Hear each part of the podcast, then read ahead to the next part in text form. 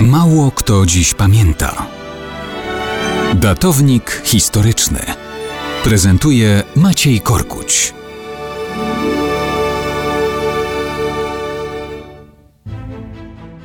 Mało kto dziś pamięta, przynajmniej w Polsce, o niefartownym powrocie do domu śródziemnomorskiej floty brytyjskiej, na której czele stał admirał Claudius Lee Chauvel 22 października 1707 roku.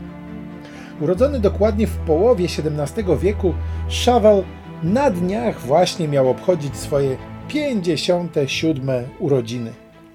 Szlify wojenne zdobywał w czasie wojen z Niderlandami i w innych konfliktach końca XVII wieku. W czasie wojny dziewięcioletniej przeciw Francji odznaczył się bohaterstwem w bitwie u wybrzeży Normandii.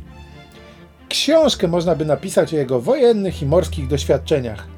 W końcu przyszła trzynastoletnia wojna o sukcesję hiszpańską. Na mocy testamentu zmarłego króla Hiszpanii tron miał przejść z rąk Habsburgów w ręce francuskich Bourbonów. Nie chciała się z tym pogodzić ani Anglia, ani Holandia, ani też inne kraje europejskie, które wspólnie wystąpiły przeciw Francji. Chauvel dowodził wtedy eskadrą, służąc pod dowództwem admirała George'a Rooka. Zdobywał m.in. Gibraltar, walczył też z Francuzami pod Malagą. Potem zostaje dowódcą floty śródziemnomorskiej. Latem 1707 roku dowodzi atakiem na francuski Toulon. Mimo, że jego akcja z morza jest skoordynowana z działaniami austriackiej armii lądowej, miasta zdobyć się nie udaje. To porażka. Chauvel otrzymuje polecenie powrotu do Anglii. Misja skończona. Płynie flagowym okrętem Association.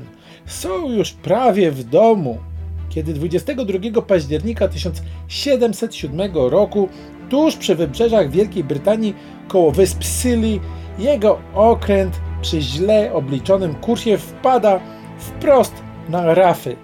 Skały prują kadłub tak, że w ciągu 3 minut zaledwie jednostka całkowicie tonie.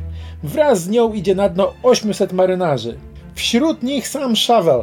Co gorsza, taki sam los spotyka trzy następne okręty, co przynosi w sumie śmierć niemal prawie 2000 ludzi.